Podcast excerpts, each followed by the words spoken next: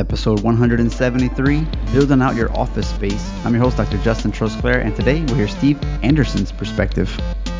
Join 2017 and 18 Podcast Awards nominated host and best-selling author on Amazon as we get a behind-the-curtain look at all types of doctor and guest specialties. Let's hear a doctor's perspective.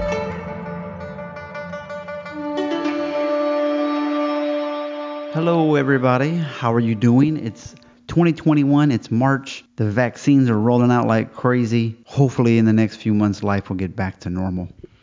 But that is not what we're talking about today. But today, we're going to talk about a guy that has 30 years experience building out dental offices, like 1,000 of them, okay? And when you build out that many clinics, you're going to have to talk to a lot of dentists and other medical professionals, like he did other ones as well. But you got to ask all these kind of questions, like what kind of flow do you want? What's your style? You want rich, you want middle class, etc. He's taught classes in dental schools, I guess on business and things like this.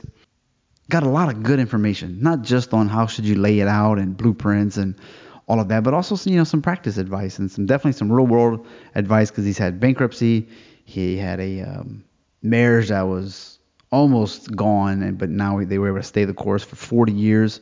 Really good marriage. That's at the end of the episode, of course. And he took all of his information and he wrote a 300-page book. And I made a post about this a while back on all the social medias. This book is great. It's big, it's hardcover, it's got a jacket. It's full color, and it's color coded per section. So Steve has spent some money to even get this thing printed. I would know, I've printed books in color. So he went all out on this thing, and there's lots of blueprints and all these cool things. And he sent it to me in Germany from America. I got it in like 2 weeks. So normally people just send the book to my house in America, and I get it later on. So I really want to say thank you so much for getting me a copy of this book. It ain't cheap. It's not a cheap book. You cannot get it on Amazon. You have to go to DreamDentalPractice.net to get it. And there's kind of a sales page of like why you would want it and everything. So it's an investment book. You're going to have to spend a little bit of money so that you can get all this good information. And if you like the interview, you can understand like the heart this guy has to have spent the time to write it and get it so professionally edited and printed and everything. So I don't get any commissions on it, just that I got a copy of the book that I'm started to read. And I really think you're going to enjoy this episode. So one quick plug. If you want books that people have recommended on the show, just go to adoctorsperspective.net/booklist. And all the recommendations are there. Even the podcast gear that I recommend is on there. There's a little bit of commission, of course, if you purchase it through my link. And that's, of course, going to support the show. And I appreciate it. And I say thank you again. Recently, I've had some guests say positive things about me and about ask about marriage and vacation. And they're happy to talk about that because normally it's just all business. Steve Anderson had this to say about me and my hosting, and it just made me feel good. I just wanted you guys to hear it as well. Well, you do a great job of engaging and keeping the excitement going. And sometimes you kind of wonder if the host is still there. All the show notes and the transcript can be found at adoctorsperspective.net/173. Let's go. #BehindTheCurtain.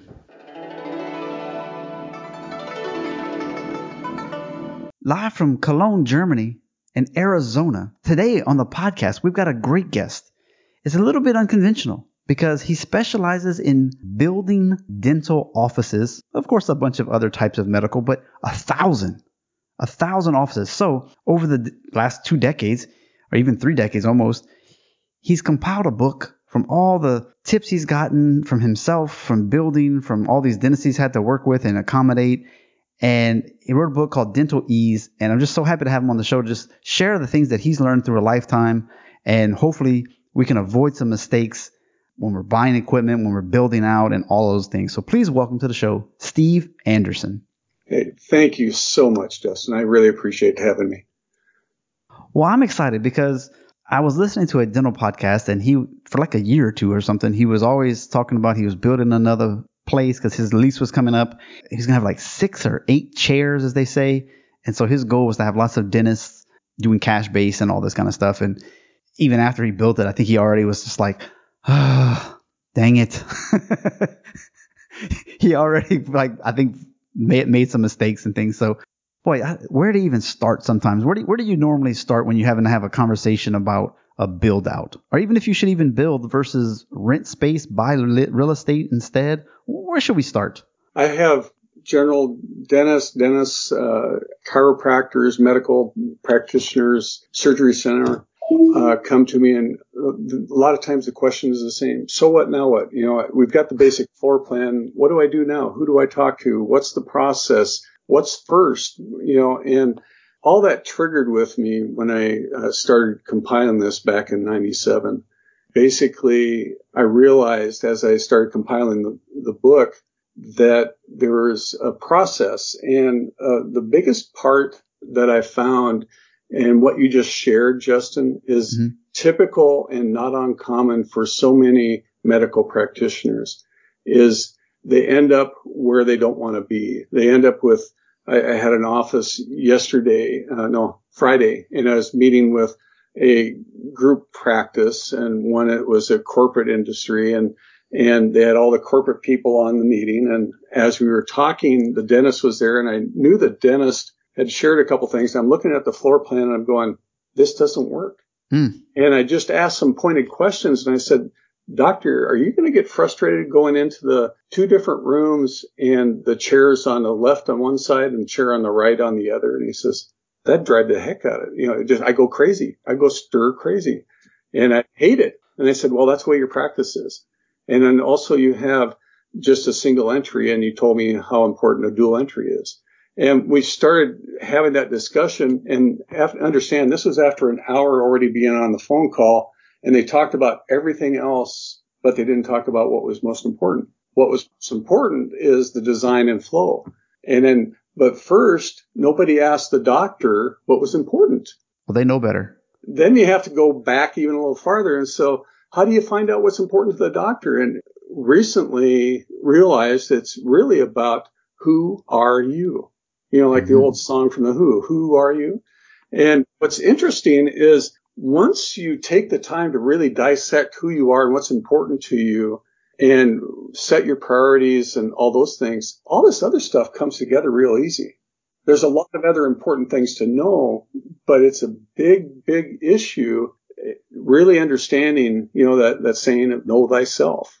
And it really becomes very powerful as you move forward. But that is the first single step. And, you know, I have a little thing that's called 4 Steps of Building a Profitable Practice of Your Dreams. And that's the first step. When we're talking about what do we want, are we saying, like, as a dentist, you want an open room? You want multiple chairs in a big, long stretch? Actually, no. You know, it's even before that. You know, knowing thyself, really, that's part of the vision part. But knowing thyself is really understanding, are you one that you work well with people, or are you going to be a single practitioner? Are you okay in group practice? Are you one that enjoys a fast pace or a slow pace? Are you one that is methodical? You want to take time for your patients or not? Are you someone that really values quality of care, or are you, quite frankly, just about the money? So all of that's going to play into the build out. Yeah, absolutely. Wow. And, you know, are you the kind of person that really wants to appear affluent and you want an office ostentatious, or you want an office that's medium or something? I've had offices that literally I wouldn't personally do, but the design level is probably what I call almost bottom entry level, and they exploded and did extremely well. Why is that? Because they knew themselves, they knew the client, they knew where they were going, and they knew what they were about. So they designed the office accordingly. They didn't build it on what someone had across the street. They designed it on what was important to them. Yeah, that's true. Because if you wanted the high-end patient with the high-end procedures versus you're someone who maybe is like, look, I deal with affordable people who can barely – you know, right. they only get what they need. They don't need as many flashy things. They're just like, is it clean? Is it pretty? Yeah, okay. That's exactly it. And so what's really interesting is we'll jump to the payoff, is you build to that level of who you are. And it's a proven fact in the dental community. What happens is That is a 34% return for 2 years, average nationally. How you build your clinic? That means if you go from you're an existing practice and you're tired of the space and you move to a new practice or you do a major renovation, you're going to have a 34% return. And people say, how can that be? And I've had some that have exceeded that into the 50, 60%. I've had people that have over 100 new patient referrals a month. I had one doctor that we did last year that was getting 40 to 60 new patients a month. He had no time to advertise, where he was spending $4,000, $5,000, $6,000 a month in advertising before. That's great. Roll that into the build-out cost. Yeah. Pay quicker. You think of the return, Justin, you know, that, and that's where people skip that first step. Yeah, it's like an afterthought. It's like, and I don't know, there's a difference too, I would think. If you're new out of school where you have no money versus you've been working and you earned your ropes, you have some money, you have some capital to start your own place, where you're like, all right, the bank will loan me money. Now, how much should I spend? How much could I spend? Because you can do $1 million, or you can, I think a dental office is only so cheap you can get, because you have to run so much pipes and all that kind of stuff. But yeah, and typically in the United States, a dental office will cost, you know, $30, $40 a square foot more than a medical practice, you know, whether it's just a MD or whether it's chiropractic or whatever. That's a higher price. That's right there, 30 or 40 more a square foot. That's a lot of money. Yeah. And, you know, but you talk about those new doctors coming out of school, whether it's a doctor or a dentist, and they have a lot of debt. What's interesting is people in the book, I outline how to create a budget. Well, most people do have this conversation. They go, I want to do an office. So they go to the lender, and the lender says, okay, how much you want? And then they come back and say, well, how much you give me? You know, but there's a small equation missing. That equation is you need to do a budget. And that's one thing I provide in the book is a budget to help you. And has a little checklist. You know, does it include signage? Does it include furniture? You know, does it include TVs? Does it include, you know, your washer and dryer and all these miscellaneous things? And then it lists the equipment. And what happens so often is as you go do a practice, that one of the biggest stress points is they forget. You forget about what else is there. And then you have this question, am I getting everything? And then your stress goes up, and including in everything, and what surprises am I going to have? And that form just helps you break that down to get rid of that concern. I've always noticed there's always more $99 a month recurring fees, or the something breaks and it's $300 here and and you're like, how is my overhead always so high? Yes. What happened?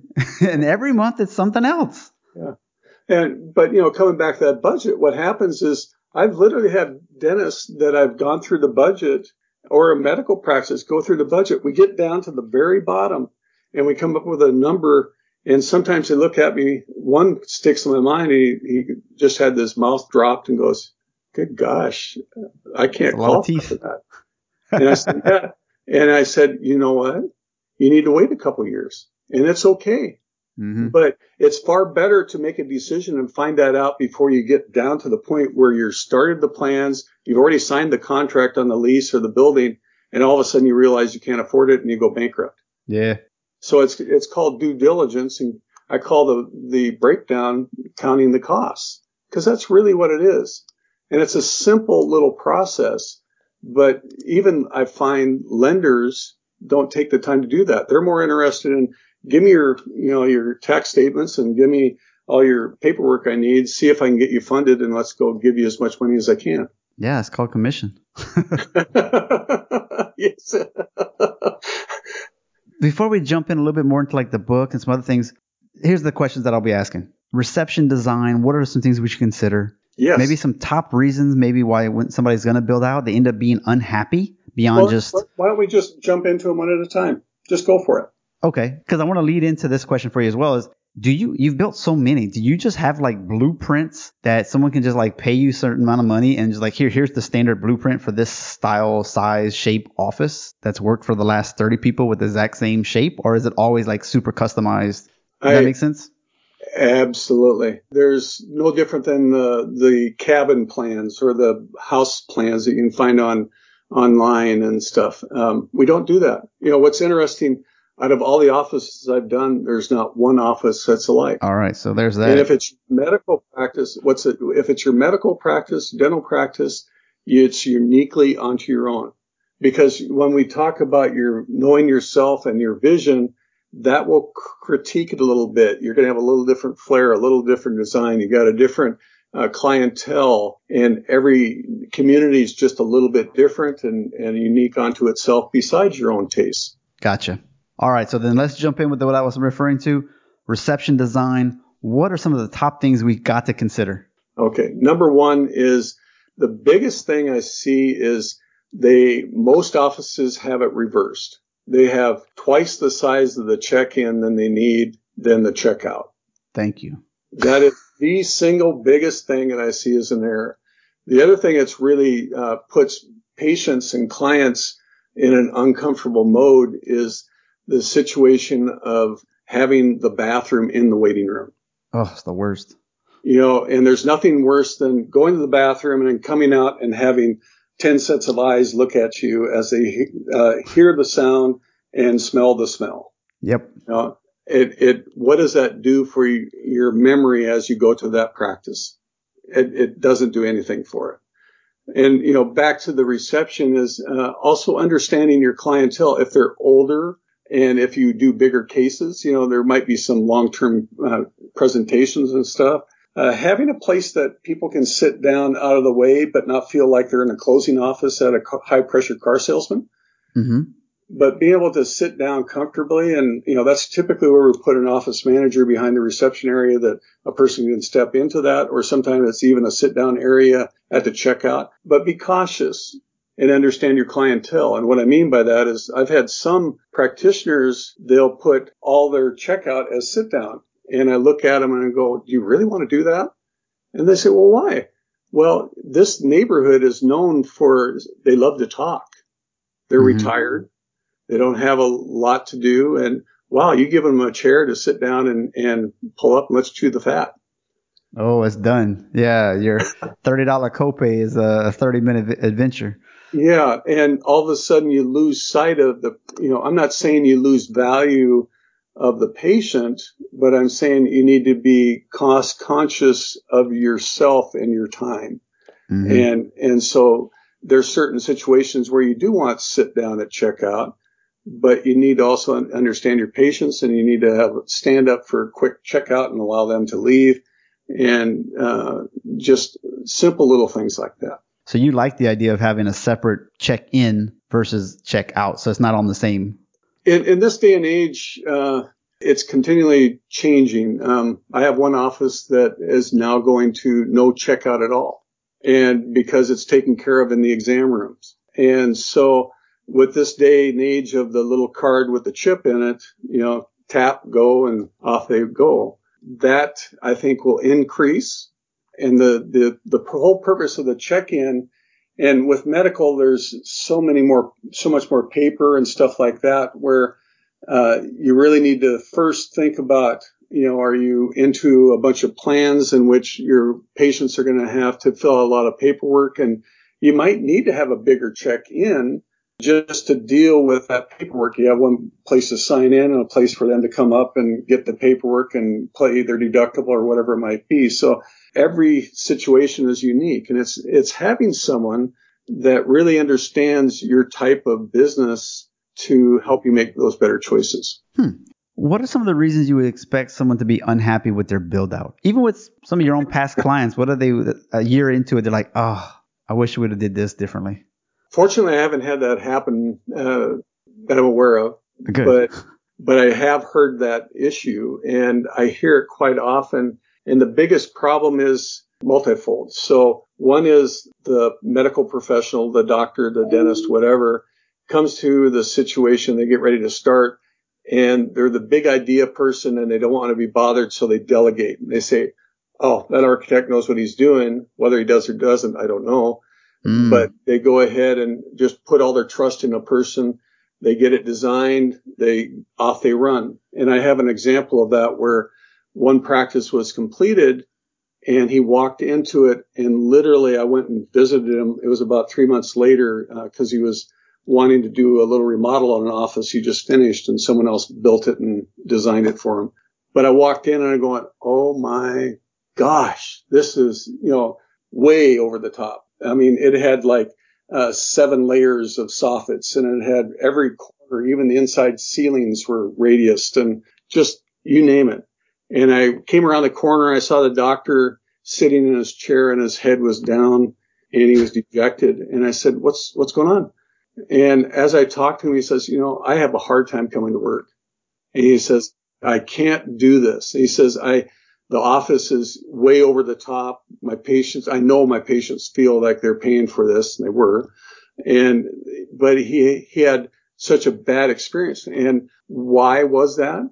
He didn't take the time to be invested at the beginning and set the criteria and set the playing field straight. It was like, here's my budget. And he turned everything over to an architect, designer, and let him have his way. Man. Okay, so hopefully everyone who's listening is understanding that you can't just be this hands-off. Yes. Trust your architect, but actually dig in there and ask questions and see a 3D model or a walkthrough these days. There should be enough software where you can have someone design a 3D and you walk through it, and you'd be like, so this is what I would look like every day. This is the flow. Maybe we need to change this. Like you said, left chair, right chair. You could have seen that. Is that fairly easy to do, or at least you could pay extra to see that? Yes, there's always options for that. But besides the doctor being hands-off, another issue I run into is when I see a doctor that doesn't know what they want. Oh. And then they delegate to the wrong person. And that's part of the steps of success that I talk about is, the accountable professional. There's different types of professionals. Basically, I had a hard lesson myself and it's called blind trust or earned trust. Mm.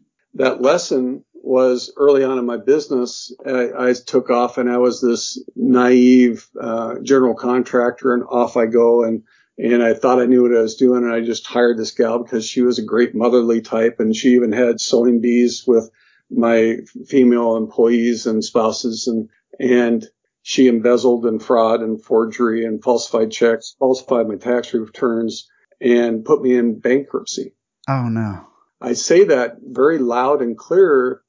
I bounced back from it, and I'm very thankful my wife hung in there with me. But the biggest issue was it came down to blind trust. I put blind trust into this lady, and I put everything I had into her. And I had to ask my wife's forgiveness because I trusted her more than my wife, and she didn't earn it.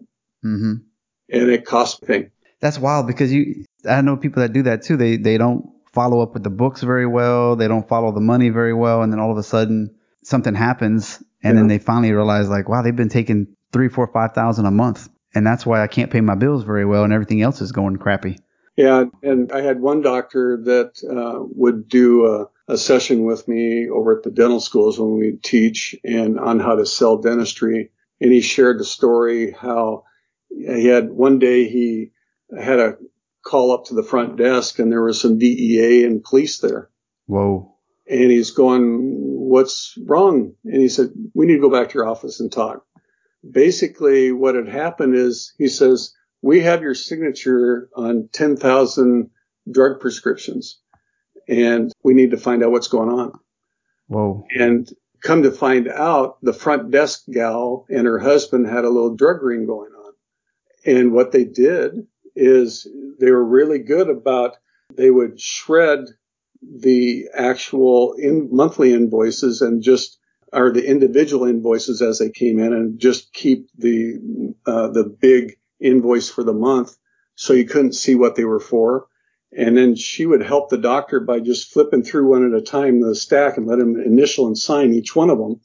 Mm-hmm. And she'd put it back and mail them, and off they go. So it's amazing. Wow. Okay. So really it becomes, I think you don't have to be a micromanager, but you need to be every month in every aspect of your business so that they know there's some checks and some balances. Yeah. It's a checks and balances. And, so as you go through this process, it's really hiring professional that are accountable. And one, that means when you're first hiring them, it's not necessarily, it shouldn't be based on how much they charge, because sometimes they might be the best price, but sometimes they might be the most expensive. Sometimes they're in the middle. But you're really after what kind of service are they providing and what kind of value do they have? And then also, as you're asking questions, are they giving you options, or are they just shaking their head yes at everything you say? Get rid of them right away if they're just saying yes to everything you say. If they're not giving options, you know, you don't want them. If they're someone that, are they more about your wallet or giving you ways to save money and make better choices? Yeah. You know, simple little things. Very important. Well, again, I want to make sure we respect your time. I looked at something. It was called the Fists of Success. What is that? Well, a while back, I was just thinking of all the clients I've had and the ones that didn't get it. And what I mean by that is they wanted to do something and they were having a hard time making it happen. They were having a hard time qualifying. They were having a hard time just making ends meet or what have you. And I came up with Fists for Success. And basically, it's 5 things. So basically, when I first meet with a client, there'd always be one or two that it's literally like having fists up and there was a barrier between us and them. And I'm going, what is that? Well, what's interesting is as you go through these and you have your hands closed, and the first one is F for FICO score. This day and age, the FICO score is very important in keeping your ratings up, and ideally around 720 or more. And then the second is the I for intelligent spending. Lord knows we all need help with that, you know, but it's, you know, you talk about that new person coming out of school and they have all this debt. For a dentist right now, it's not uncommon to have $300,000 or $400,000 or more in debt. And I'm sure they have lots of shiny objects that they can purchase that will promise them they'll save their financial future if they buy it.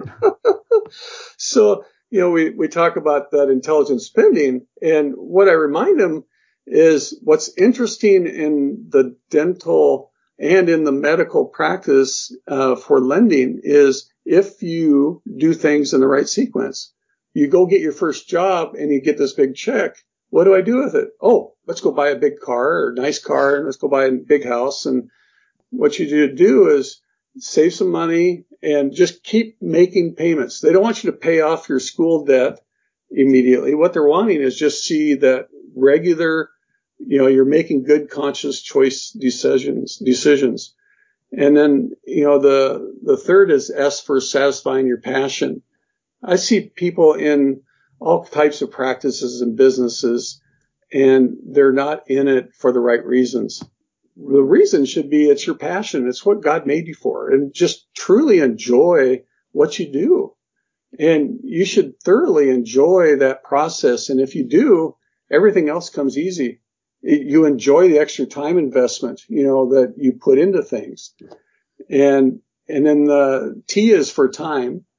And then what happens, you notice my hands opening up, is time for relationships. So it's not only your family, but also time for your patients, is getting to know them and having little systems built within your records that, you know, you can figure out, and you remember Tom's name or Samantha's name, and that they were the only child and they just had a baby last week, and, you know, whatever it might be able to connect with them.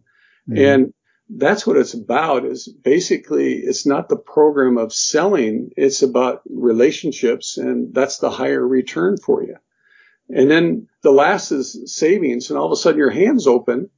And that savings that we kind of indicated earlier is, you know, saving $40,000, $50,000 to be able to have money for the incidentals and the unknowns, because they always happen.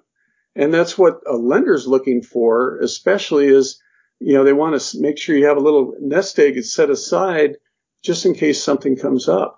You know, some of the lenders will give you 100% financing still right now in some of the markets. And what's interesting is I've seen people do it the wrong way, where they got I just literally had this happen 2 weeks ago, where a practitioner had just purchased their house and they put $200,000 cash down on it to reduce their mortgage. And I'm thinking, oh, and they couldn't get a loan for their new office. And they already owned the office building, but they wanted to do a build up, but they couldn't get money to do a build up because they were cash poor. Oh, yeah, that's true. Because you gave up all your cash and you still got that monthly. And money, what the cost of money is so low right now is if you had taken and just made that extra payment, that $200,000, you think about what that is in a payment, it's next to nothing comparatively. And if he would apply that or just instead, he's going to go forward with this office, but he's not going to be able to do the new equipment that he wanted. Instead, he's going to have to get used equipment for the first couple of years until he can afford to get some new equipment. Boy, it's hard to find someone to talk. Even like your accountant sometimes, they're not always equipped with the best tax savings, or like you almost have to have like your investment broker and your accountant working together or somehow and just be like, okay, I have $200,000 of cash that's burning a hole in my pocket. Where's the best way to spend it or not so that I can take advantage of every opportunity to make this money work for me instead of blindly just doing what this person did. That's such great advice, Justin, because what happens is most CPAs are history driven.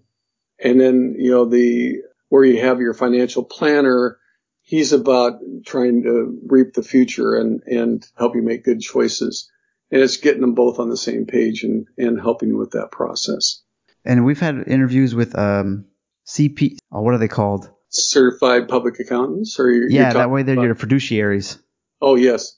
That way, you know, if you don't know what fiduciary is, they have to do what's in your best interest. So typically you have to pay them a fee instead of like a percentage of your investments. So it's a little bit different than just somebody at Fidelity or Vanguard or something, but they have to serve your best interest, not theirs. And I highly recommend that. You know, what appears to be costing you money really can make you so much more money. And then it's not tied to anything.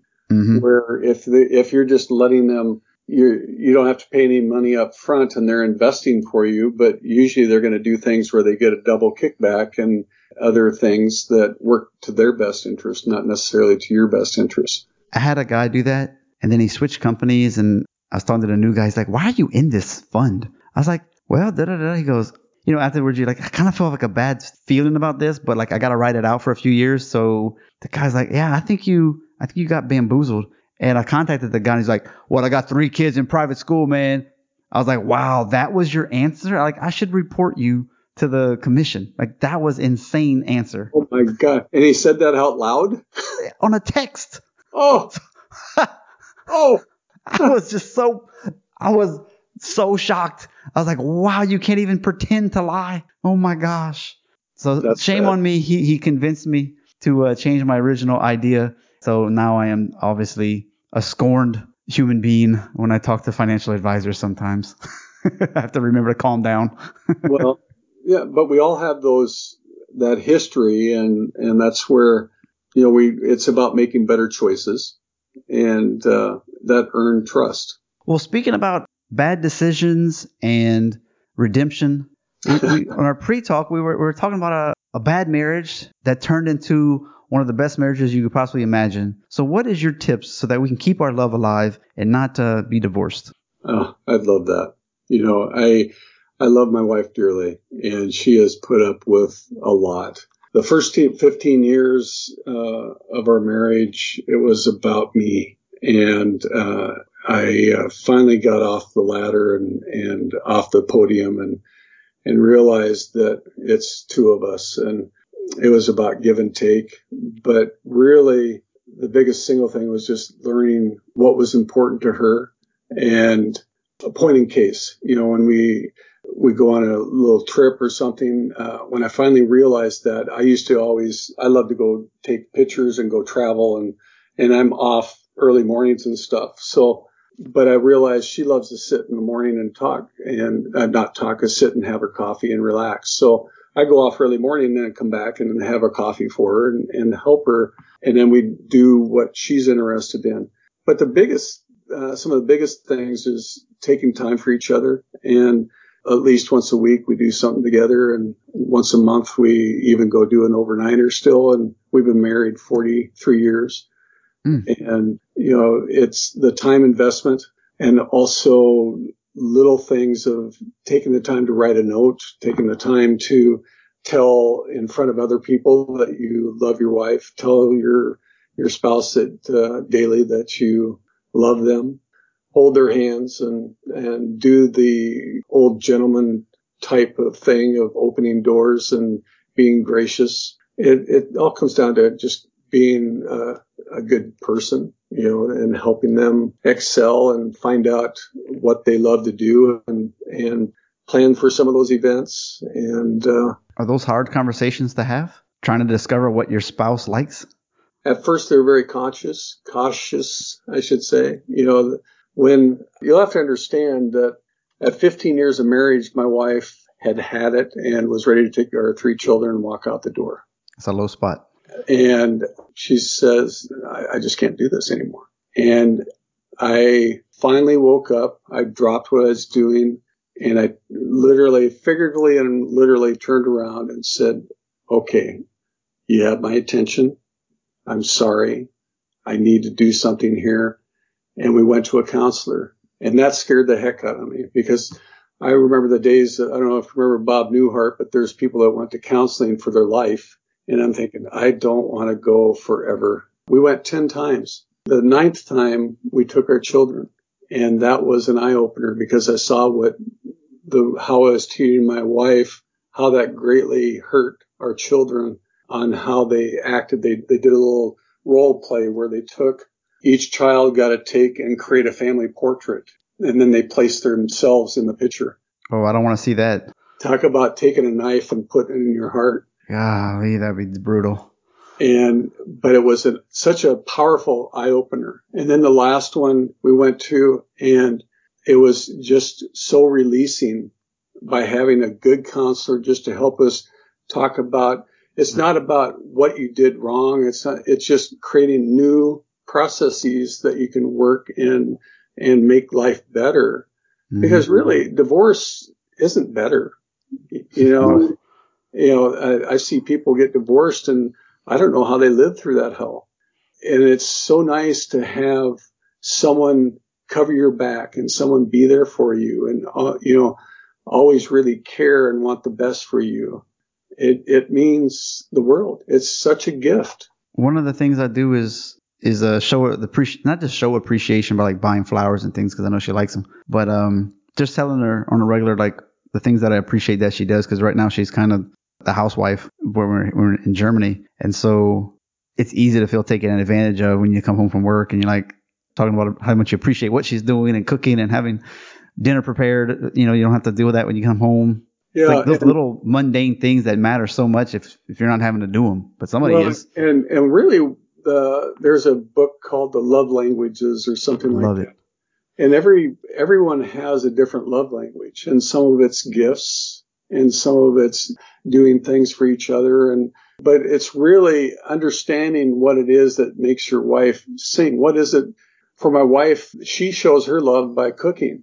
Mm-hmm. Well, what happened to me is I was always working and I was always missing supper. So what did that tell me? I don't care. Mm-hmm. And so I made a commitment to all, you know, I'd always be home by this hour. And then for the exception was if someone wanted to meet late, what was interesting is I'd make a phone call and I'd say, excuse me, I need to make a phone call and get permission. Will that be okay? But I made that very few and far between. And then really I found that people wanted to meet in the evenings and stuff like that. And I just said, you know what? I start at, you know, 4 or 5 in the morning. And if I'm not done by 6, we need to figure out another time. But what's so interesting is what's I've found in the professional's life is usually I would get people say, well, let's meet tonight at 7. And I'd say, well, I can't. And then I'd say, how about first thing in the morning? Well, gosh, you know, my first patient's at 9. And I'm thinking, okay, we could do 7 or 8, you know. And, it's a breakfast. You know, or do you take a lunch hour or something like that? But it was interesting is it's also self-worth for not only for yourself, but also for your spouse in protecting your time. Mm-hmm. And the same thing goes for weekends. You know, a lot of the first things are, well, let's meet in the weekend to get this office going or doing that. And I started cutting those off and going, you know, there's, you know, I do about average of 60, 65 hours a week. And there should be plenty of time to meet between those hours. Yeah, because is the dentist going to be cutting off at 4 o'clock so he can come see you? No, we're like, oh, no, I got to see patients till 6. All right, well, I'm the same way. Like, respect my time if you expect me to respect your time. And actually what I've found in the professional world is usually if a client doesn't value your time, they're not going to value their time. And with that being said, are they a client that you want? Exactly. I guess this is maybe a little bit off topic. I always enjoyed the breakfast because, well, I guess I didn't have a kid at that point either, so it wasn't like I was missing the time before school. But when you go early, your day started.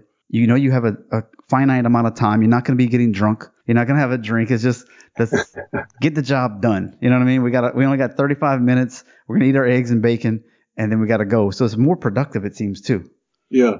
Yeah. And that's where typically, you know, meeting right before you see patients or right at lunchtime, actually, there's a lot to be said for time usage because you're more proactive in making sure the important things are covered and always do the most difficult and the biggest issues at hand first. Absolutely.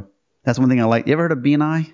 No. It's a Business Networking International. It's a bunch of businesses get together once a week and pass referrals and all this kind of stuff. And they always typically, well, I guess a lot of them do breakfasts and some do lunch, but that was like my routine. You get up, you're out there at like 6:30 because it was a 90-minute meeting.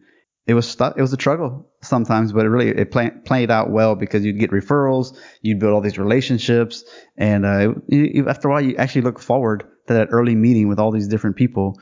Yeah, it's just part of your week. So, okay, so let's see, what was the book called? Let everybody know. It's called Dental Ease. It's on Amazon. No, it's sold online. It's called DreamDentalPractice.net. DreamDentalPractice.net. It tells you all about it, or you can go on my website for Denco Dental Construction, Denco Dental Construction. It has a link for it also. And you still work? So are you still building these out for people? Or? You know, I'm very blessed. I am. I love what I do. I'm also blessed to have my oldest son started back with me about 8 years ago as a grunt, and he's worked his way up to project manager, superintendent, and he oversees the field. I meet with clients still, and I interact with all the critical points of the project, and I'm just very blessed. Nationwide? Nope, I limit it to Arizona. Oh, that's really? That's why I wrote the book, is I realized I could not be there for everyone, and I wanted to help dentists and practitioners make good choices and save them lots of time, money, and effort, and not have to redo things, and be excited about the practice of their dreams. The premise of our show is I might be a chiropractor, but I can hear a dentist talk and implement and critically think about what they're talking about and make it work for myself. Could a chiropractor, a physical therapist, read this book and really be like, okay, I can make those jumps and those leaps so that I don't make the same mistakes? It's there's just a couple minor tweaks.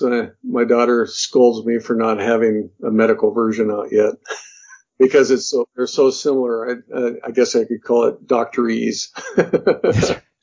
You know, there was a podiatrist. He wrote a business book, and it was, you know, he's like, I sell, but it's not like that, you know, big deal. He switched it to podiatry and tweaked it a little bit, and he goes 10 times as many sales because it has that niche podiatry. He's like, it's practically the same book. He's like, in fact, I think the other book is better. He's like, I was like, that's crazy. He's like, yeah, niching down was one of the best things I could have done. And I was like, okay. So at least you have that going for you already. Well, but you know, you hit a great topic as far as you go into business. You should constantly be seeing what works and what doesn't work for me. For myself, that means originally I was building residential and commercial and industrial and hazardous and strip centers and you name it. I'm going, and then I got rid of all the residential, and then I got rid of all the everything non-medical dental, and then I got rid of the ground ups, and I just focus on tenant improvements and remodeling. I like that. You know, I think you did it the way you have to do it sometimes, is you have to figure it out the hard way, the long way. But at the same time, like, you figured out what it was, and then you just went all in. Yeah, yeah. And now it's been decades. Yeah. Yeah, it's, thank you for putting an emphasis on that part. Yeah. I think we all have to listen to that sometimes. You just can't graduate and be like, bam, I'm going to be this. You're like, maybe you should, like, you know, master your general dentistry before you just do implants, you know? When I speak at, like, dental colleges and stuff, I've found that there's typically only 1 or 2% of those in attendance that are really ready to go out and do an office right out of school. Mm-hmm. And the same way, I find that there's typically that same percentage for those that like conflict.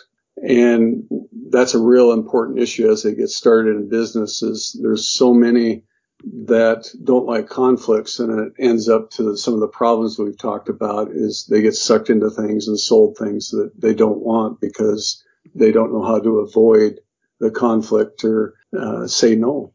And there's definitely books out there that you can read. Yeah, yes, there is. Do you recommend any? You know, the one I'm just rereading is Dale Carnegie, just How to Win Friends and Something. But it's such a good reread on just the basic principles of what are powerful things that can make a difference in your life to impact others and your future success. It's a great book. Well, Steve Anderson, it's been a pleasure to have you on the show. DreamDentalPractice.net or DencoDentalConstruction.com with the book Dental Ease. I really appreciate everything you brought to the table today. And I really do hope that make some sales, of course, but also people take what you said and implement it into their own clinic, and life. That's really what it's about. Yeah, making a difference. Thank you. Thank you so much for having me, Justin.